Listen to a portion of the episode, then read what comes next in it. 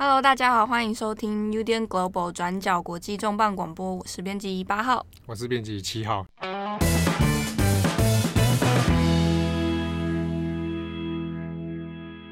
你刚刚是不是差点讲编辑七号？没有，我刚刚在想一下我是谁，忘了你是谁啦？对，忘了我是谁。好，今天这个重磅广播哦，我们要来聊一下。之前我其实我们两个有有讲过那个后疫情时代的旅游，对不对？对，那时候是三人组，哎，三四个人，好像是啊，还有唐蜜啦，嗯，他们现在站在我们旁边，不敢讲话。好，那关于后疫情时代的旅游这件事情，其实我们还有一题，当初其实是几个月前有想过要做，但是一直没找到时间点。好，来谈的是在日本的 Okinawa 冲绳。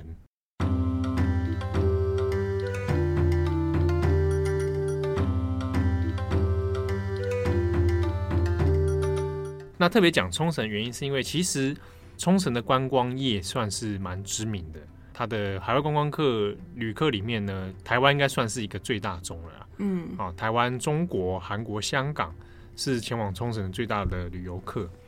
那冲绳的观光呢，因为过去它其实一直以标榜所谓的观光立县，以观光作为这个冲绳县的发展的重要的命脉。既然这个以观光作为经济战略的冲绳，那其实今年受到疫情的影响，它受到的冲击可以说是可想而知啊。今年度冲绳的疫情其实可以算起起伏伏哦，一下子有有一点好像缓解了。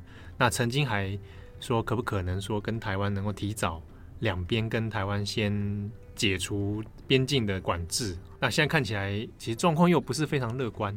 对，八月中以来，好像这个疫情再次成长的速度，几乎算日本各地区里面算是还蛮严重的其中一个地方。对，所以近期来讲，光冲绳，你看现在已经到八月，已经要八月底了，不知不觉。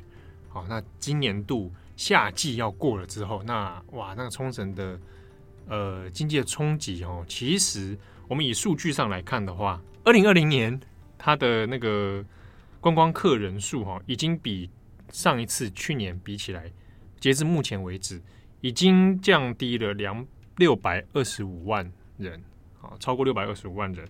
那所谓的观光消费呢，资金当然就少了，以日币的话是四千七百多亿。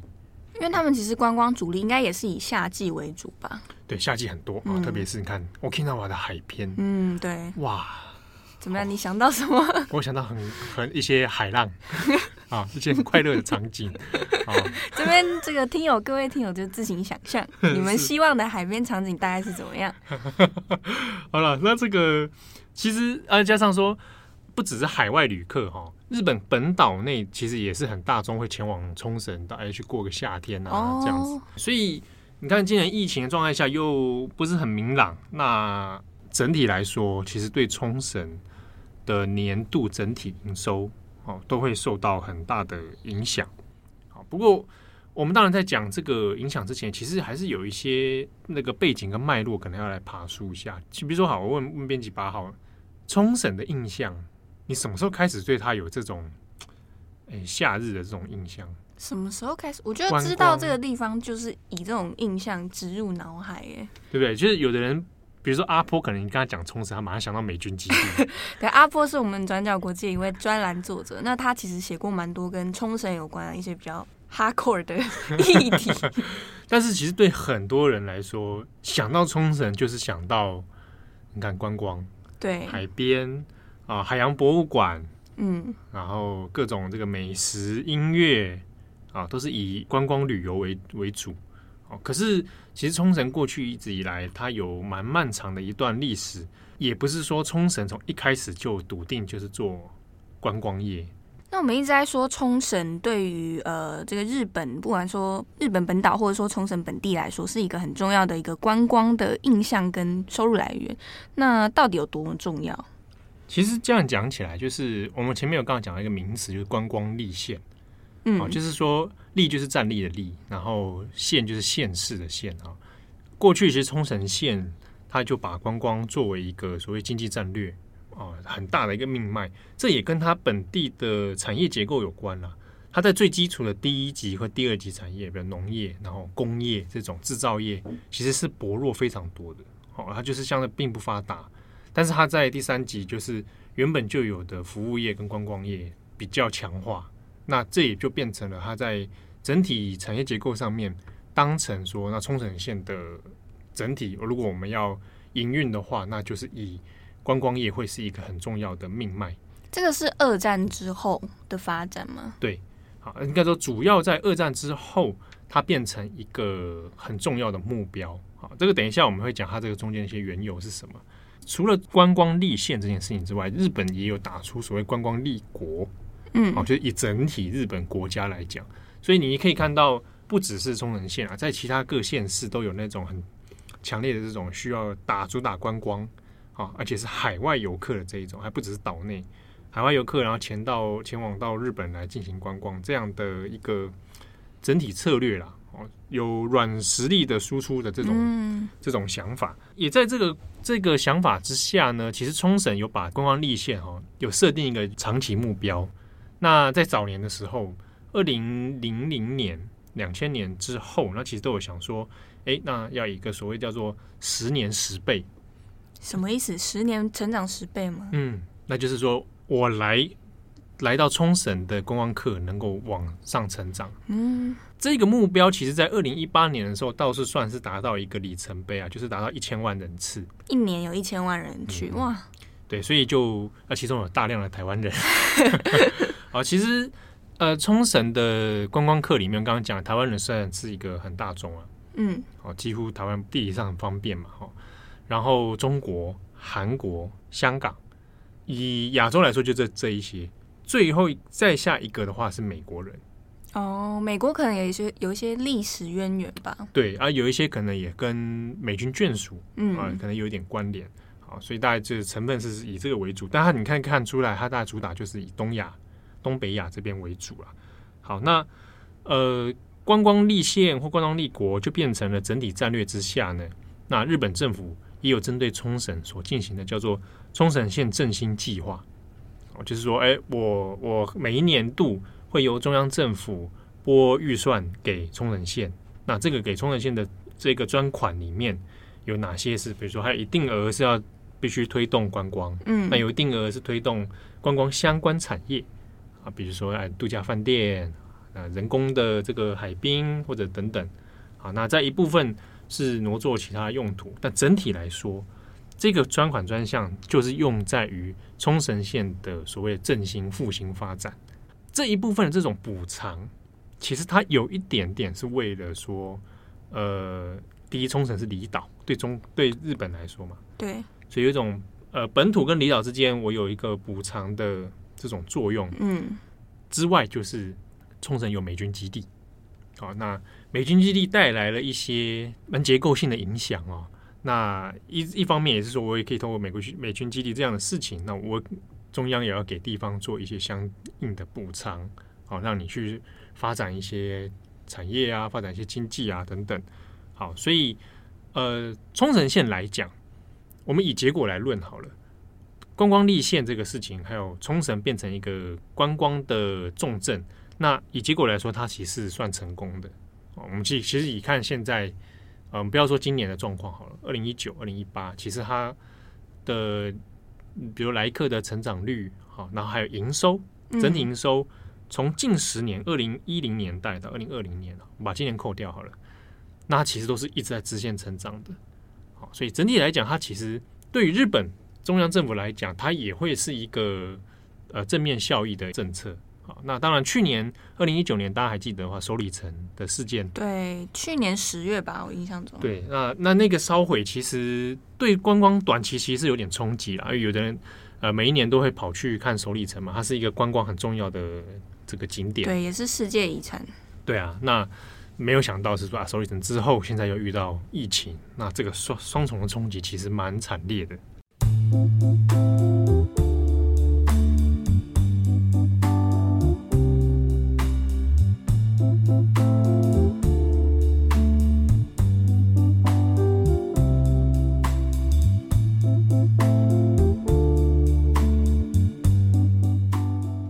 七号讲的那些观光发展的状态，其实都大致上是二战之后的发展。那可是，在这之前，冲绳这个地方，或者说它是怎么样发展它的观光，或者是日本本岛人会去吗？其实我们刚才这样讲说，冲绳粗略的分，你要粗略分的话，可以分战前、战后。那当然，战后是一个很大的历史分歧点，就是它二次世界大战里面，冲绳是唯一一个被美军登陆的。唯一的地面战，对对对，然后是说他没有登陆到日，呃，美军并没有登陆到日本本土嘛，本岛里面，但是在领地里面，他就登陆到了冲绳。那冲绳战其实最后的战况是非常惨烈，对，甚至还有很，呃，日军就是要求民众这个集体自觉，啊，要殉国这样子。在战后又经历过了美军接管，一直到一九七二年。才把冲绳返还给日本政府嘛，所以中间又经历过一个美军控制时期，然后就算返还给日本了，它又有大量的美军基地在那边，就七成的美军基地，日全日本七成美军基地在冲集中在冲绳，那它就是有呃很战后很很很特殊的一个结构啊。那我们回过头来看是。它在战后美军接管以后，那转型成了一个所谓观光之岛，甚至目标叫做东方夏威夷。嗯，好，那在战前，第二次战争以前，或者在追求追溯到更早，那它到底是什么样的状态？我们大家知道，如果说以冲绳历史来讲，因为过去就是琉球王朝嘛，琉球王国，嗯、那这个在亚洲的这样一个岛屿上面，哈，扮演着它叫做万国金梁。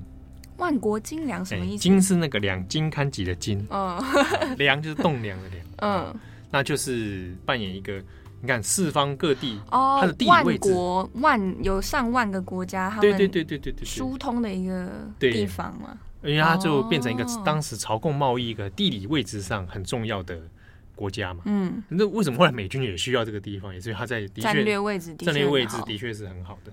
就跟台湾一样，对，其实离台湾地理上也没有真的很远。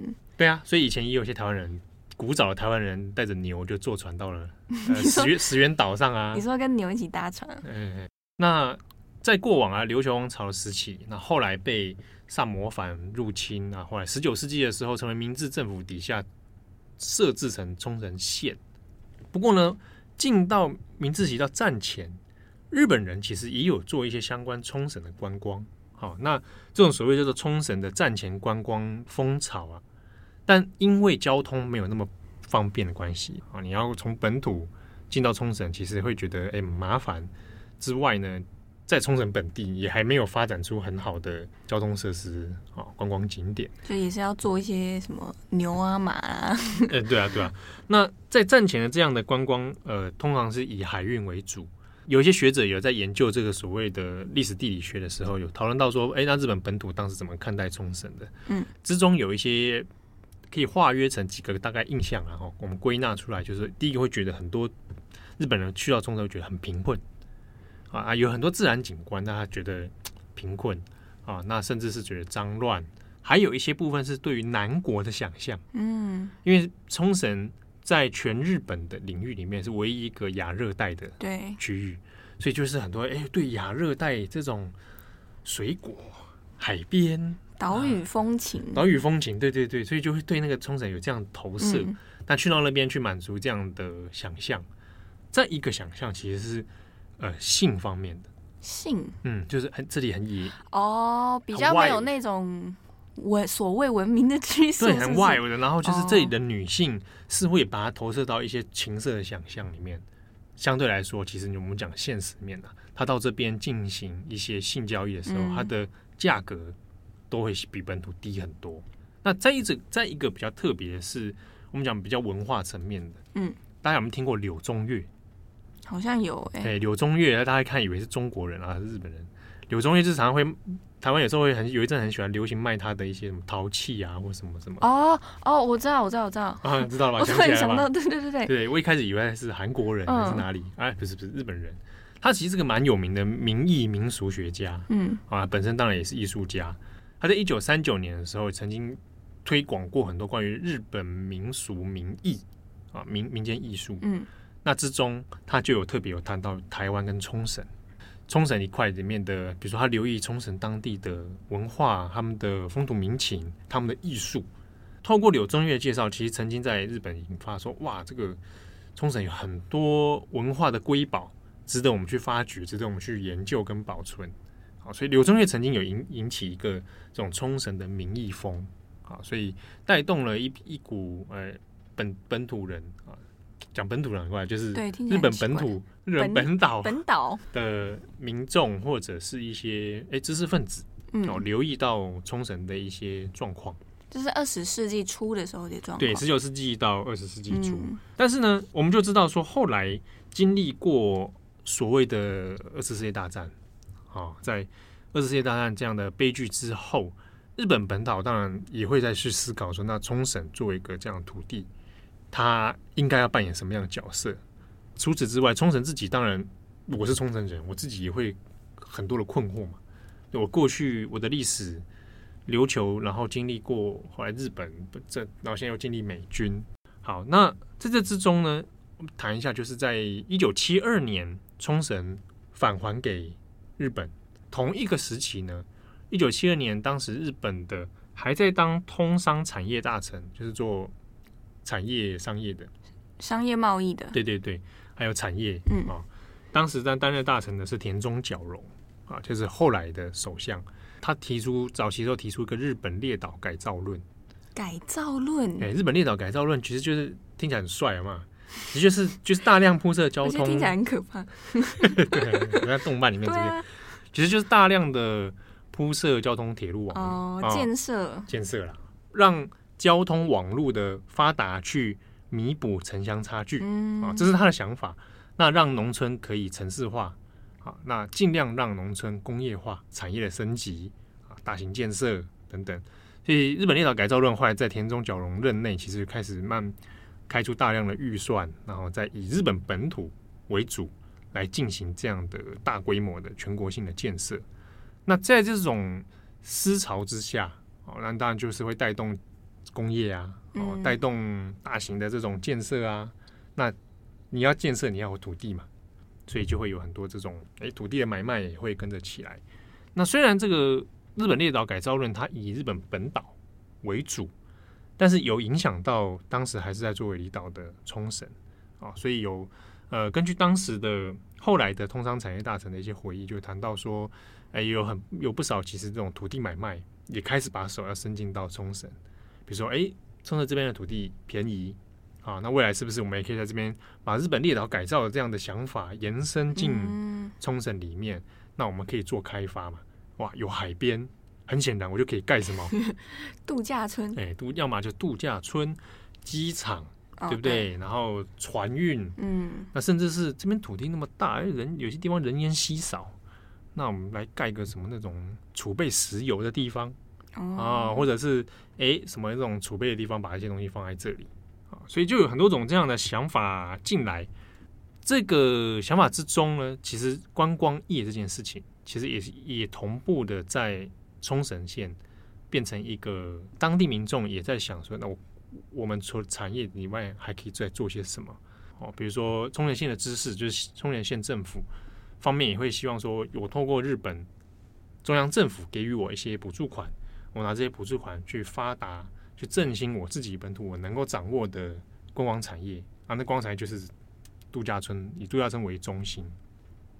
好，那在这之中呢，有一个标志性的事件，大概是一九七五年在冲绳办了一个国际海洋博览会。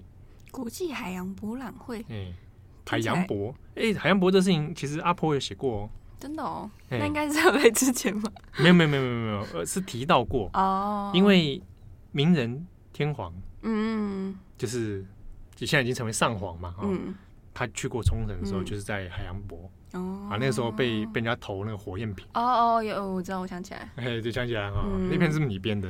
不是，不是我你吧？哦，是我，我知道你说那个什么什么冲绳人民的忍耐跟牺牲，哎，对对对对对，那一篇大家如果有兴趣可以去看一下哦，因为那篇就谈到就是天皇作为一个本岛。日本人的象征，他进到冲绳，那跟冲绳之间其实有很多的矛盾。可是天皇之中对冲绳的情感也其实也是蛮深刻的，就没办法说一口否定这样。对，他并不是天皇到抱着那种歧视的心态跑去冲绳。嗯。其实这种中央跟边陲的概念还蛮有趣的。对，就是帝国的离岛中心，然后到帝国中心这样子。对，那海洋博那个事情，其实在一九七五年变成了一个象征。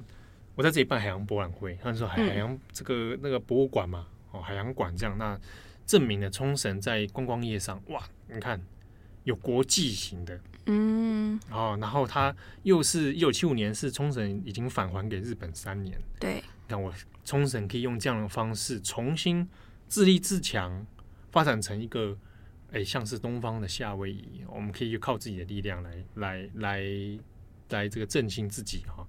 不过海洋博在当时其实也有遇到一些，呃，我们比较看到正面意义之外，在对于冲绳人来说，他也有一些。很矛盾纠葛的问题，比如说我们讲到观光开发这件事情，观光业我总是会需要一些相应的建设跟开发嘛。比如说我要盖度假村，我要盖饭店，或者我需要新的机场，我才能容纳更多的吞吐量嘛。嗯，可这些种种的开发案，你都有可能会涉及到土地环境的资源的破坏。好，所以在七零年代的时候，同步其实也有很多的。呃，冲绳的抗争，嗯，哦，这些抗争里面有几个比较有名的啦，一个是七零年代，后来一直到八零年代，好，叫做金武湾斗争，好，要保护金武湾这个地方。那当时要斗争的目的，主要是说，哎，这个要要要在冲绳盖一个那个石油的储备基地，嗯，好，那我要盖一个大型储备基地，一个是你存放石油，那存放石油总。总是有风险的，哎，对，或者说我怕它外泄，哇，我这边金金武湾又是自然生态保育保护区域，所以当时有很多的这种抗争反对，那这个让这个事情就一直没有没有办法就是顺利进行哦。那同时又包含说，哎，有去抗议新石原机场，啊，要盖新的机场，哦，连带从金武湾斗争，然后到机场部分，后来当然是说有成功的阻挡啊，那也甚至也爆发出。这个肢体比较激烈的冲突哦，好，这个运动的同时间其实也有反基地的运动在进行啊，其实它一连串的。那以结果来看，当我回头看金武湾斗争，当时其保护了金武湾这个地方之后，以结果来论，其实是比较正面的啦，因为它保存了后来的自然生态，那甚至以这个自然生态变再变成观光的一个一个卖点。好，那我们可以讲说，这个七零年代、八零年代，其实对于呃开发这件事情，本地人是中间会有一些拉扯的。中原县政府希望，我如果要自立自强，我要发展观光，那我要观光，我要开发。好，可是对有些冲人来讲，我我要依赖中央政府给予的一些资金，我才能开发。可是我这个开发又会破坏原本的环境，那我到底应该要怎么去取舍？啊，怎么样做还是更好？所以在当时其实有一些这样的矛盾跟冲突存在。好，海洋博在当时其实有后来也引起一些争议的是，它本身要办理这个海洋博也发生了一些污染的事件啊，比如说就土地开发，然后泥沙流到海里面去，那或者是呃一些污染物进到海里面之后，破坏了原本在湾边的一些珊瑚礁啊，那这个海洋污染。在当时就很讽刺啊，海洋博国际博览会，然后为了这个博览会污染了原本的海洋啊，所以后来其实，在冲绳人的一些呃心里面，就这件事情其实变得蛮复杂的哦。它既有观光的正面效益、历史的里程碑，但它同时也有带来一些比较伤害性的东西。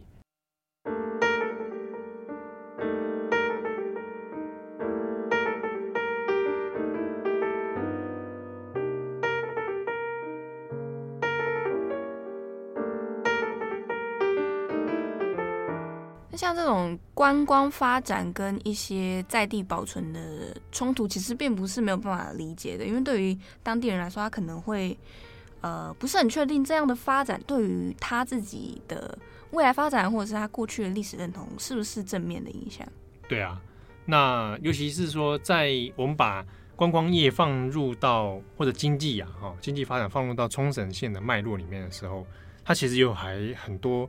比较独特的一些背景必须要解释。嗯，比如说美军基地这样一个事情，就是美军基地到底哦，我们一般一般来讲，它其实最直接的负担，除了有土地哦，比如说它占地面积很广大，然后大家有时候时不时看到新闻，呃，飞机掉啊，掉下来啊，砸到民宅啊。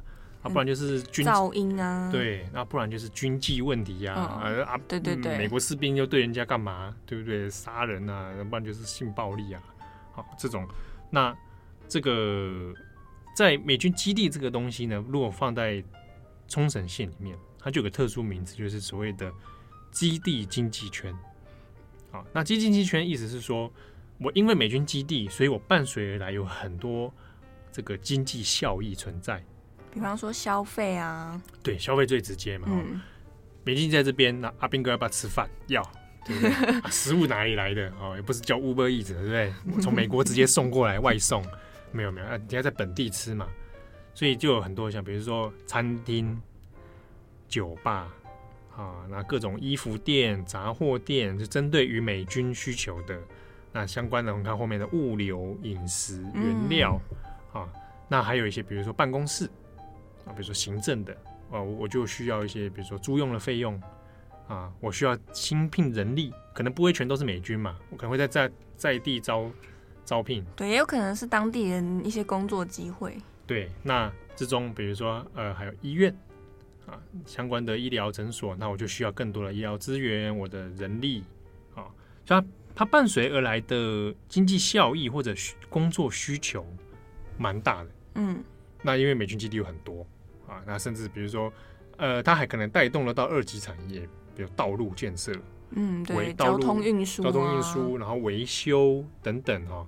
那服务业里面，当然就你更不用讲，我们刚刚前面讲了几个，甚至说包含到风俗业、性产业啊，都有一定的受到影响。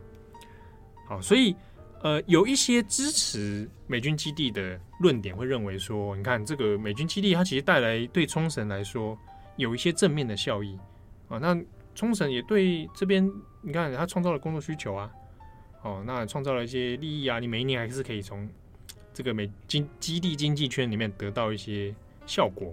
但其实这种支持的主张，其实比较多是来自日本本岛的意见吧？对啊，因为这样讲啊，就是美军基地问题不只是冲绳的问题啊，不是冲绳的美军基地问题，而是日本的美军基地问题。这件事情就牵扯到日本、嗯、日美之间安保的问题嘛，哦，那个。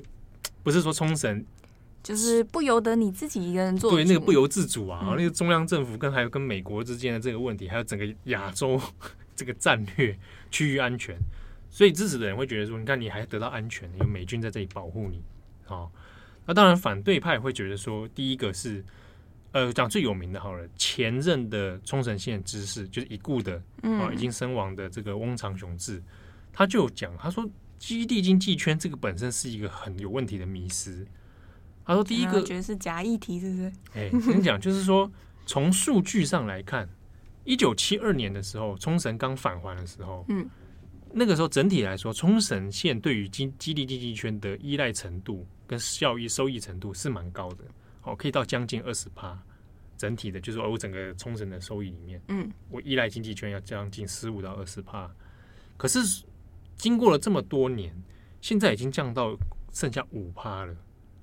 哦，翁长雄志还在世的时候就讲过这个，二零一六、二零一七左右的时候说已经降到这么低了，所以你已经不能从数据上告诉我冲绳需要基地经济圈。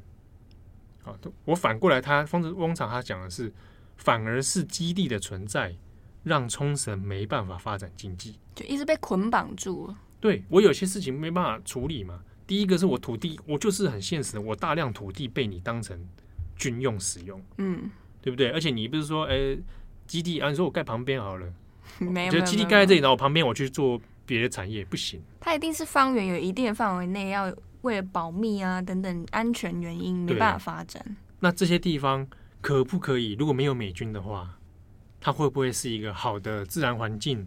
或者它会不会是一个新的公园？它是一个居住地？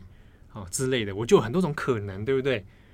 所以通常是说，你反而是美军这件事情把冲绳人给绑住了。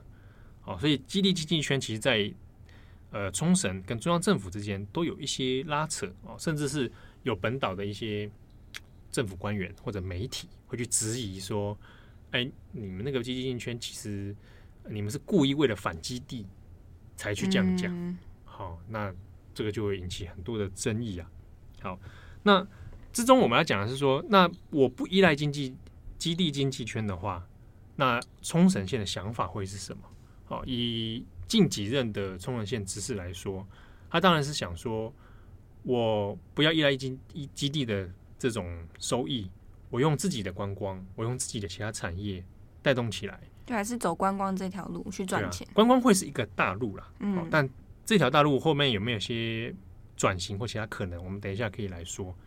那这之中呢，一方面我也是会拿到日本中央政府的补助嘛。哦，我们刚刚前面讲的这个冲绳振兴经济的这个补助款，哦，那也是数千三千多亿日币可以去去去处理。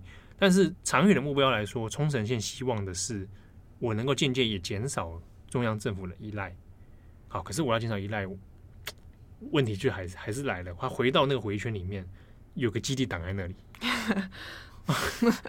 对不对？那就是我我再怎么发展，我可能就是以始终要面对的就还是基地的问题。嗯，好。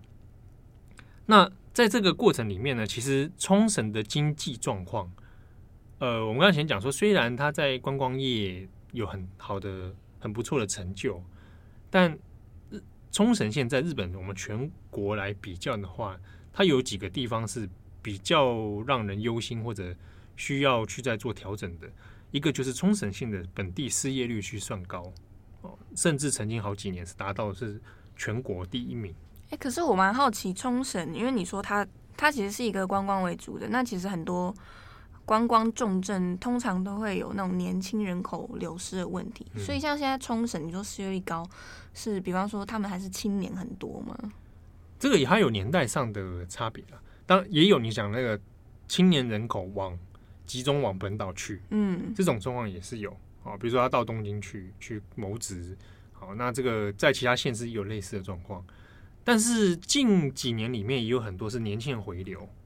啊，比如说因为观光业的关系，我会去开民宿。哦，哦因为观光业咖啡店、咖啡店，然后这个海边的一些冲浪或什么等等，哈、嗯，餐厅也有。那甚至几近几年去看冲绳县官方，他们有那个 YouTube 频道，他们会有一些产业。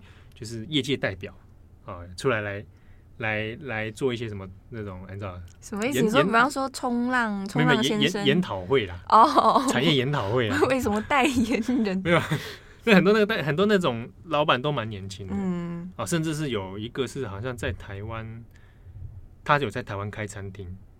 你说冲绳人，然后在台湾，嗯，然后他在冲绳算是一个年轻的青年青年实业家啊，甚或者是啊，比如说。Family Mart 那个全家便利商店的冲绳社长、嗯、啊，冲绳店长啊，就是诶，以冲绳的青年这种这种感觉啊，这种也是有。好，可是他失业率的问题就变成，呃，过去以来一直想要急于解决，就是呃，产业可能工作不稳定，好，然后造成这样的问题。另外一个是，冲绳县有它的离婚率，在全国里面算起来也算高于平均。好，那这个详细原因其实我还没有找到相关的研究资料，但我猜应该是有了。但这样的高离婚率有造成另一个问题是，单亲妈妈的人数相对起来较多。那演变成的是说，单亲妈妈要在求职，它的难度有偏高。嗯，好，那单亲妈妈的流动率也算偏高。所以，呃，在比如说这一波疫情的状况之下，其实有回过头来，冲绳当地的媒体。有在讨论这个问题，就是，呃，因为疫情，让原本的那个失业率就已经又会再变高，变高，然后单亲妈妈也可能会失去工作，那之后的求职机会都越来越少，哦，所以这个是呃当前冲绳的几个产业上的问题啦。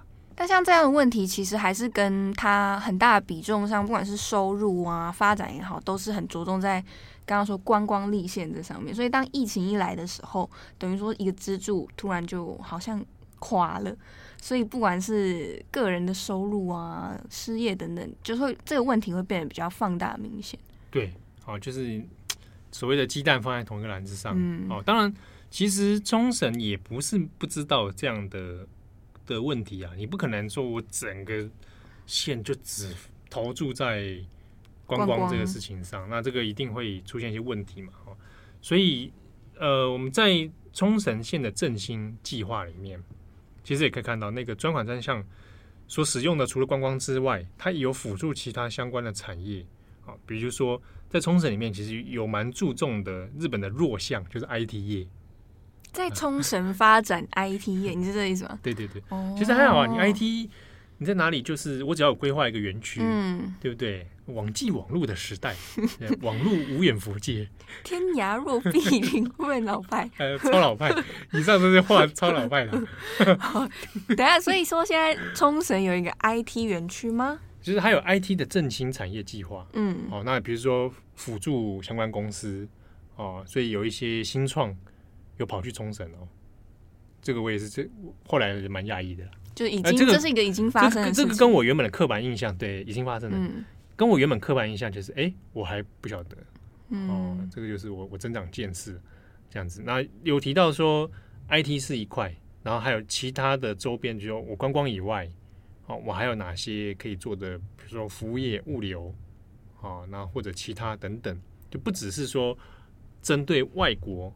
观光这件事情，好，那其实再讲起来哈，台湾的一些观光产业常常会把冲绳当成一个典范嘛，啊，一个楷模啊。其实你去看那个相关的研究论文，搜寻关键字一下，哇，这噼里啪一堆，呃，离岛观光啊什么呃之类的哈。那这之中，其实我自己看了，就有时候会觉得，就是有一个差别在于说。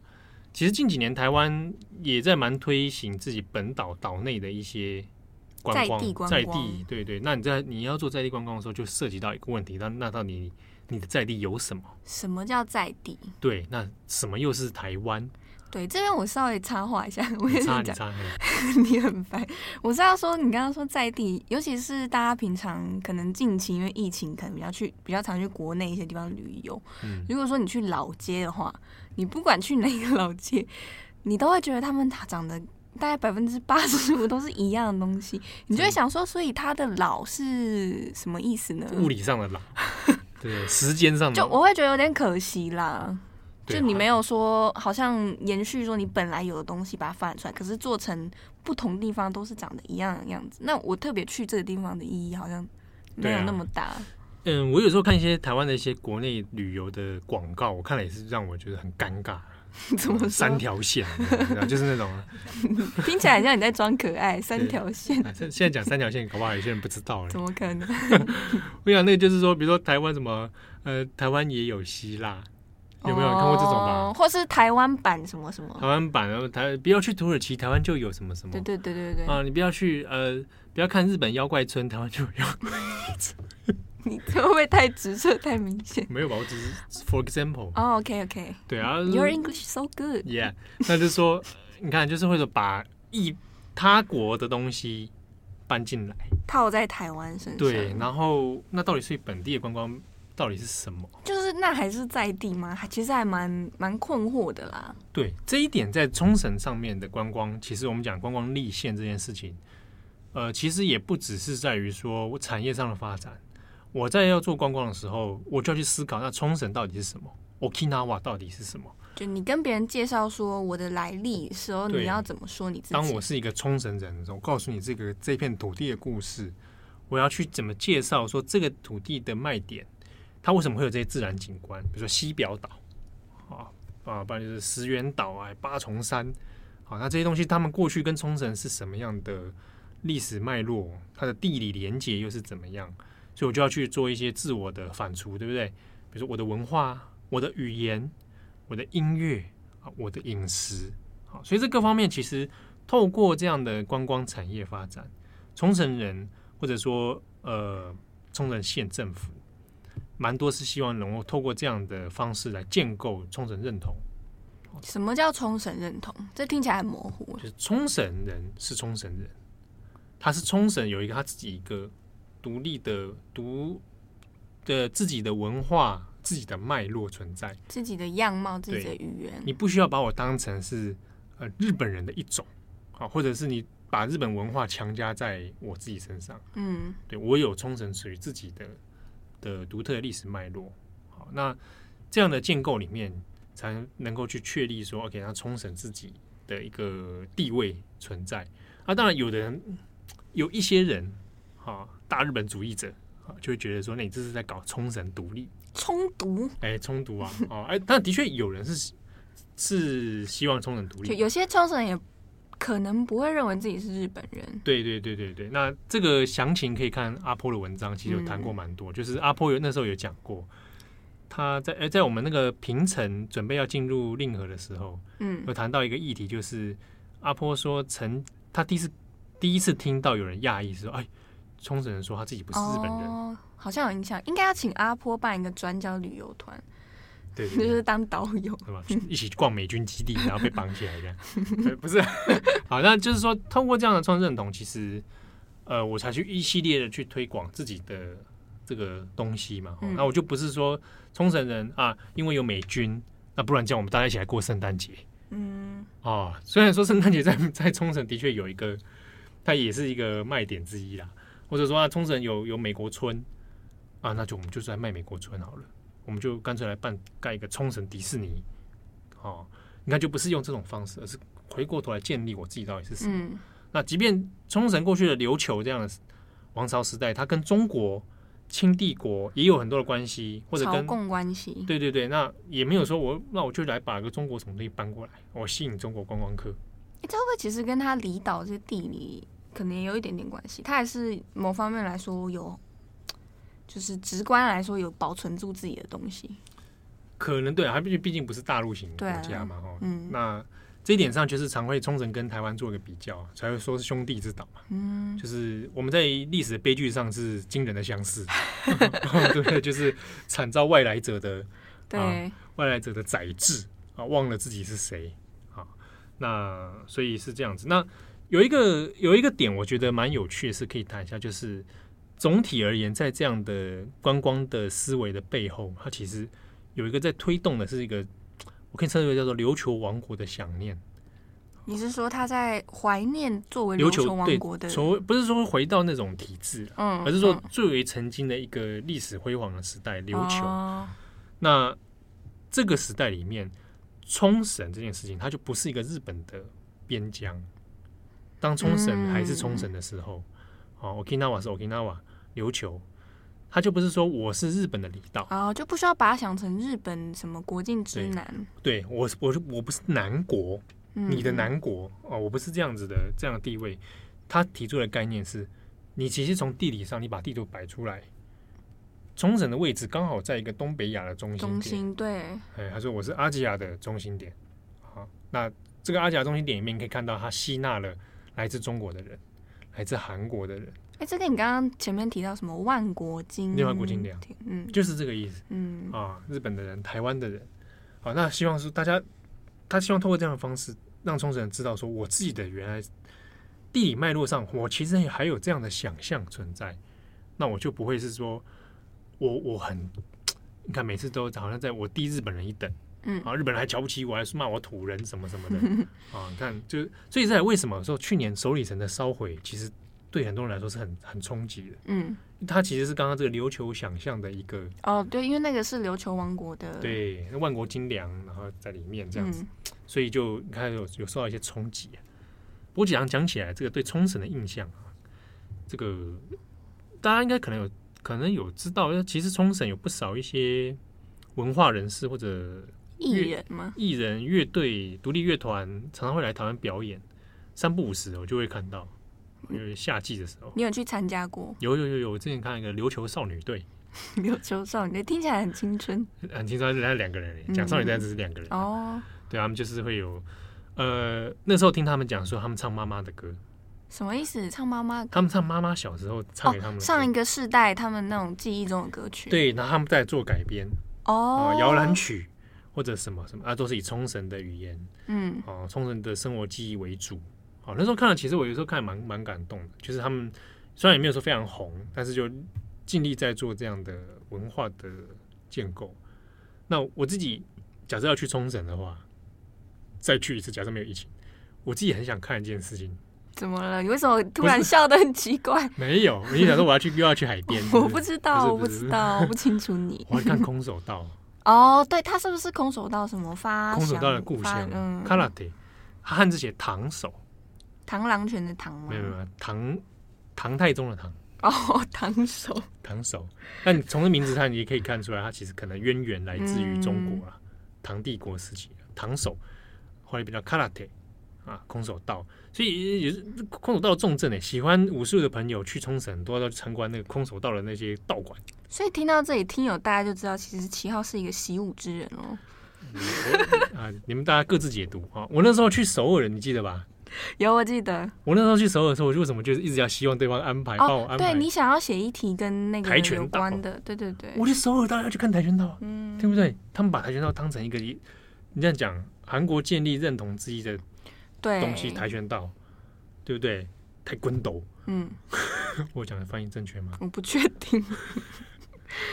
可是日本人、冲绳人，他们现在还有在风靡，或者是说常常送小孩去练空手道吗？嗯，倒未必。我其实觉得本岛人比较多。空手道已经变成啊，其实本来有一点是因为奥运今年哦，奥运有空手道，这一次、嗯、这一次有，而且有分季季。积极的跟那个型的，就是表演性的哦。对，那那时候本来很期待，好、哦，那本来说，哎、欸，空手道会在一个一个热潮，但是你看现在空手道已经想这样印象，你好像不大会想要冲绳。我完全第一印象好像不会，想到就是日本人，只会想到那个，然后拉那个腰带，哈。对对对对对，但但其实它渊源上是以冲绳为主了，对啊，那我自己也蛮喜欢听冲绳音乐的。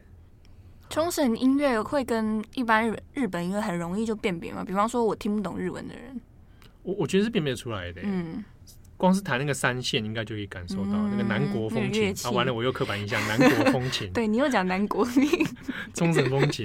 嗯嗯，对啊，推荐大家一首《Dynamic 琉球》。你翻成中文，我们的听众比较好搜索啊。Dynamic，Dynamic 就是英文的那个。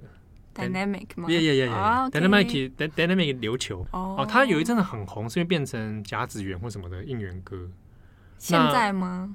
嗯嗯呃，前几年了，前几年了。但是因为前一阵子有一个女子团体，什么什么 Candy 的，他就有就有唱唱这个哦，Dynamic 琉球，然后那个蛮蛮蛮好看的。你会加上加上舞蹈，加上舞蹈啊，整个表演很好看。对，因为他的舞蹈里面有包含了琉球的一些那个手部啊，他们你知道那个祭典的舞蹈，哎呀杀杀那种啊，那个手部的舞蹈，那个冲绳跳的不会不太一样。诶，现在现任知事玉成 Danny 有没有？对，他胜选的时候，那时候有新闻影片，他们就很高兴要手舞足蹈，对。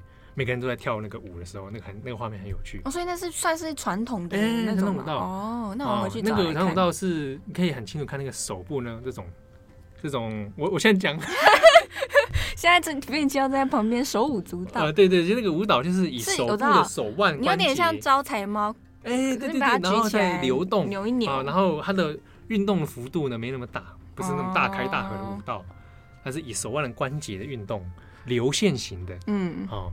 配合着那种海浪的那种感觉，嗯，然后有一点弦乐器吗？对对对对，那样的感觉啊，冲绳的风情又出来了，好想去冲绳啊。